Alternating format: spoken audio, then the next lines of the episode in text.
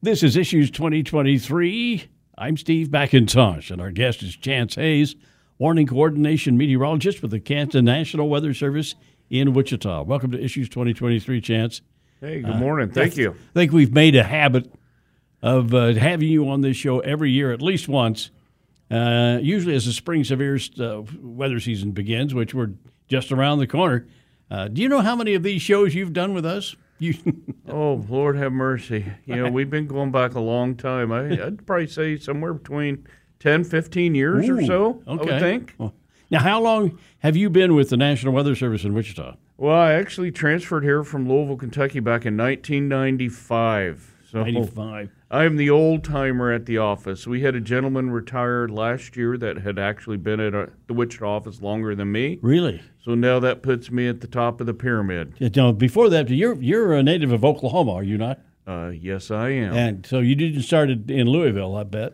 No, my first job was in Louisville, Kentucky. Was it? Yeah, I graduated from the University of Oklahoma, and then, uh, you know, originally I was thinking I'd go into TV, and then one of the TV meteorologists back then said, you know, beware, alligators wear suits, and uh, that kind of panned out for me from a TV standpoint. But I want to, I want to go back and say it was actually because I had uh, my uh, accent and probably didn't go over too well for television. Yeah. But uh, then I went to uh, Kentucky, then to Kansas. All right.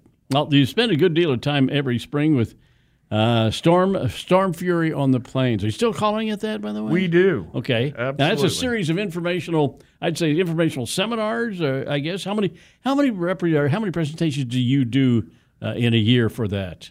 Well, one thing to note there, Steve, is actually every Weather Service office in the state of Kansas will actually provide this form of training. We've actually named it Storm Fury on the Plains Weather Identification and Safety. A lot of folks remember it from years past as spotter training, but we typically get out and provide, oh, anywhere between uh, 26 and 32 presentations in a given year.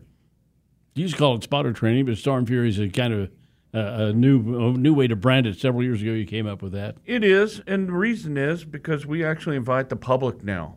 We used to just invite storm spotters for specific counties, but we figure the more people we can educate on what to look for in the clouds and when to take cover, the better we're all going to be.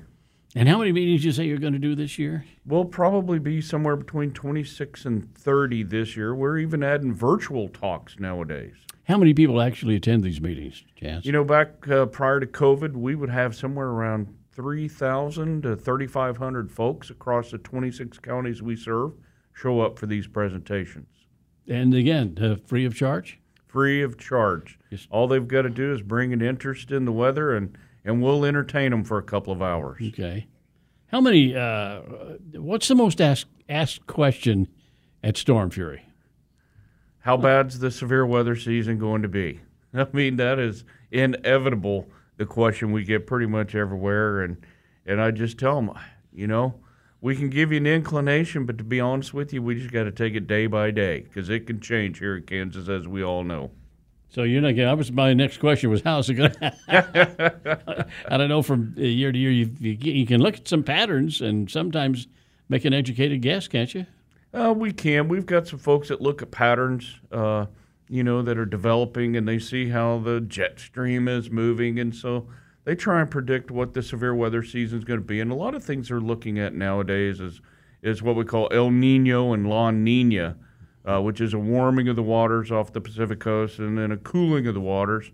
And basically, the temperature of that stream flow along the coast will actually affect the weather here in Kansas. Sure. Now, what was last year's tornado sighting story here in Kansas, and how does it compare to previous years? Well, we had 56 touchdown across the state of Kansas last year, which, if you look at the normal or the average from 1950 through 22, uh, we were slightly below normal from that time frame. But the typical normal is 30 years, and for 30 years we average uh, about 85 tornadoes a year. So we were well below that number. Uh, but we also look at last 10 years because that's generally what we have a tendency to remember. And we were still about nine below, or say about 10 below, actually, that 10 year average. So it was a slow year, but I'll tell you what, it seemed busy compared to the two previous years because that's what's unprecedented because our office what was it, three years ago, we actually had zero tornadoes touch down in our 26 counties. And then, uh, then the year after that, we had five. Hmm. And then this last year, we had 19. So it was more like normal for us. Now, which states uh, had the most tornadoes? Uh, and how, how which states had the most tornado fatalities? Well, typically the most tornadoes are generally going to be down in Texas. In it's so big. Yeah, it's huge. And you get so many storms. So we typically have uh, a few more tornadoes down there. When we start to look at fatalities, you know, generally the southeast part of the United States, we're starting to see uh, more fatalities occurring down there because it does seem like, you know, they are experiencing a, a few more tornadoes of late. I tell you that Mississippi has been extremely busy with a number of tornadoes, especially the Jackson office, and then it moves on over into the Birmingham and and uh, uh, those areas and part of Alabama. So we're starting to see a little bit of a shift, but it will come back. We are Kansas, so it will. Uh, we will have tornadoes, large hail, and strong winds. Well, for, for years and years and years, we referred to Kansas, Oklahoma, Texas as Tornado Alley. Uh huh. And yet it sounds like the alley's been moving to the east over the past There's few years. yeah, there's been a lot of research on that, and and some people are saying now we have like a tornado alley, now we have a Dixie alley, and to be honest with you, a lot of people are just wanting to get away from the term tornado alley altogether. Okay. Yeah. Well, Al, sure. And the folks that uh, in that part of the world, though, are they acclimated toward tornado? I mean, we we grew up with them around here. We did. Are they Uh, learning the way? Are their warning know- systems good down there? What do you think? they're they're getting accustomed to it. Unfortunately Yeah. for them, I mean, I can remember uh, April 27, 2011, with the major outbreak that they had down in the southeast part of the country. In fact, I was part of an assessment team down there, and then just sheer number of EF4 and EF5 tornadoes that they had on in one day uh, was just amazing to me, and to walk through and see all the complete devastation.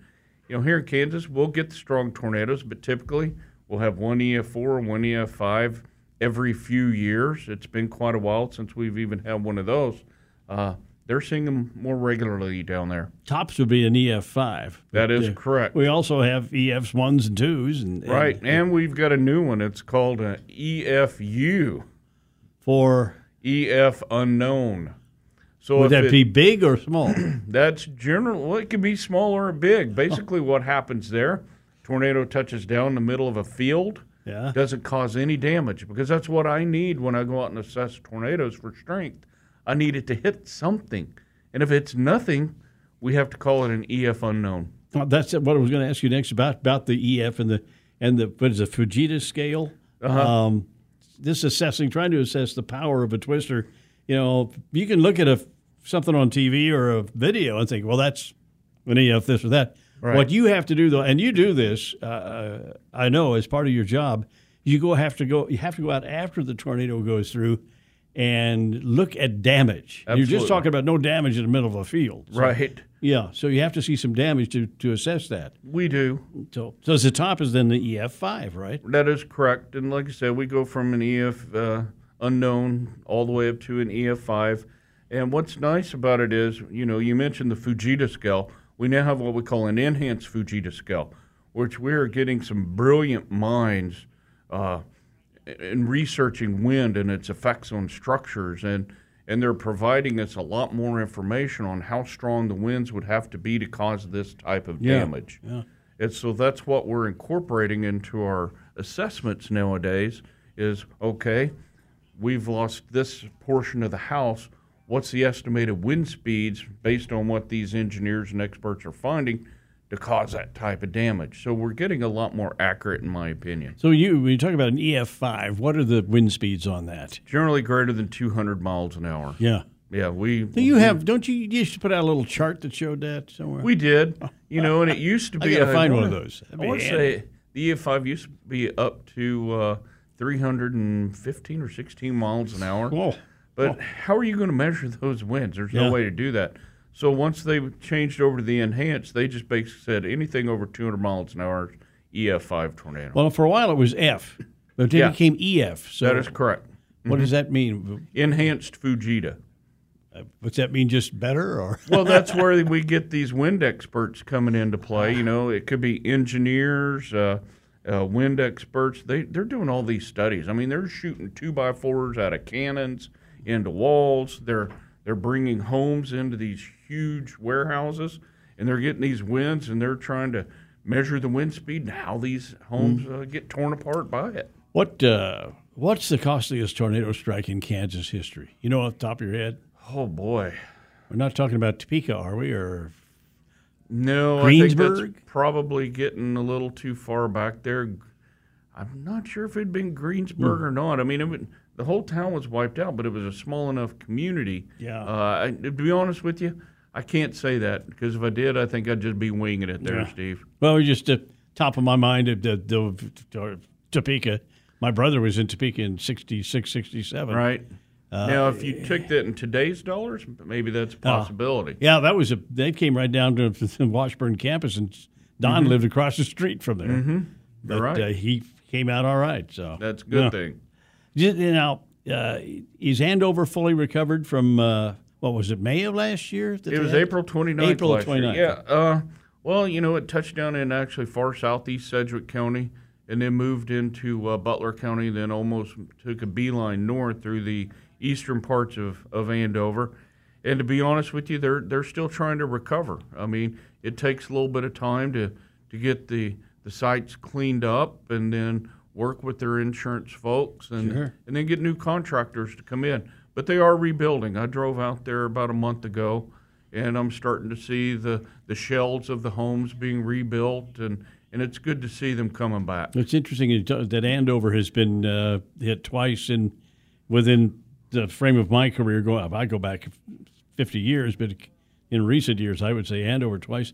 And that thing in Greensburg, my goodness gracious! And they have rebuilt the town, They have, yep. and it's really neat because it's all green. It's It all is. conservation. In other yeah, words, which is in, you know interesting, you know, for a nice little farming community like that to come back all green. Uh, it's pretty impressive. didn't it? Didn't President Bush go out there? I believe he I did. yes. Yeah. Yeah, he met with some of the Weather Service staff. I think he met with the meteorologist in charge, the warning coordination meteorologist, and also the forecaster that issued the warning. Now, how many National Weather Service offices do we have in Kansas? We got Wichita, Well, we have seven seven. that serve the state of Kansas. Now, only I believe five of them actually, resi- well, four of them. You got uh, Dodge City, Goodland, Topeka, and Wichita actually reside in the state. Yeah. and then Hastings, Nebraska, Pleasant Hill, Missouri, which is outside of Kansas City, and then Springfield, Missouri has a few counties. So, and actually, you've told me in the past if something would go down with your office here, you Mm-hmm. can somebody else can take it over, and, and your product goes on. Oh, no question about No, it. it's seamless. It just takes a phone call, and I can call Topeka, Kansas, or Dodge City, Kansas, and say, "Hey, we lost all communications. You need to take over You're up. for us. Take Yeah. over. Yeah, we're off the air. You're listening to Issues 2023 on the Audacy radio stations, and our guest is Chance Hayes, warning coordination meteorologist with the National Weather Service in Wichita.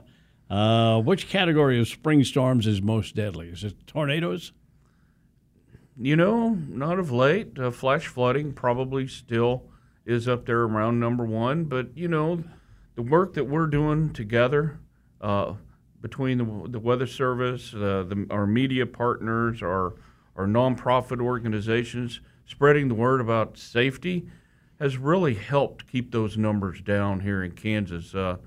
Uh, you know, to be honest with you, I think uh, the last fatality that I can recall for our 26 counties was way back in what was it 2000 when Hoisington was hit. Uh, we had one fatality there, uh, but you know we still got to be vigilant. You know, So- so flooding, lightning, and tornadoes. What's the sa- safety tips on flooding? I know it's turn around, don't drown. Well, if, it's if you very don't, simple. I mean, if you see rapidly wa- uh, running water across the road, just don't drive into it. You know, I've seen a lot of pictures already this year with a lot of the flooding, especially out west, where the roads are completely washed out.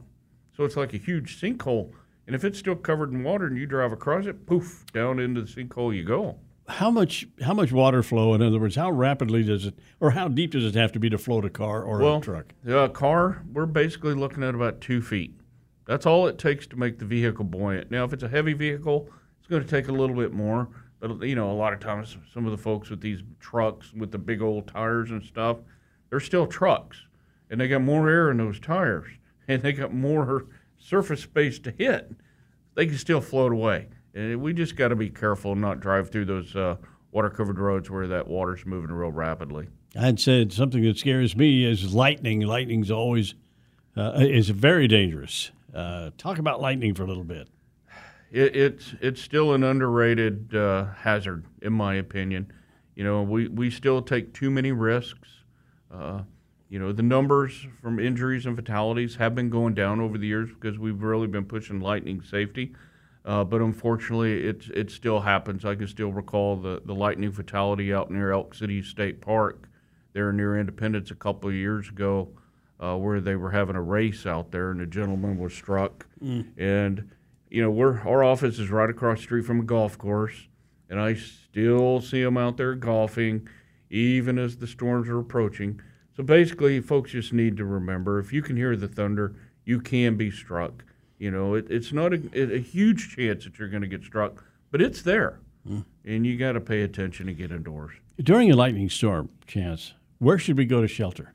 Indoors. Just I mean, get indoors. Someplace. Indoors, inside of a car, just something to protect you uh, from the elements outdoors. You know, don't go stand underneath the tree. Don't be the tallest object around. Uh, yeah, when I was growing up, they said get under a tree, but that's not good. no, that's the worst place. that's the worst place because a tree's taller than you. Yeah, it's going to come down, and you can get side flashes, or it can go under the root system underneath you, and get you. So mm. the hmm. best thing to do is is just don't even risk it. You know, that, that's what I tell folks all the time. Just just look across the horizon, and if it looks bad, it probably is bad. Start working your way indoors. You know, it seems like uh, people involved in outdoor sports events are paying more attention to the dangers of lightning. I think they've even called off some big league baseball games and so forth. Oh, absolutely. Or football. It's just if, if it's in the area, they they're paying more attention. Now. Oh, absolutely. You know, the schools are getting a lot more involved. They're calling games uh, due to inclement weather. And in fact, I believe every school district in the state of Kansas got a new uh, it's called a Kestrel monitor that can measure wind speed, but it also measures what we call a wet bulb globe temperature, hmm. which is a fancy term for yeah. enhanced heat indices. And so they're actually monitoring the heat so that they can protect the players during, you know, the hot uh, summer, you know, especially there in August and stuff like that. Uh, in, in, fact, you know, the surge calls us quite a, quite frequently as well yeah. about weather coming in.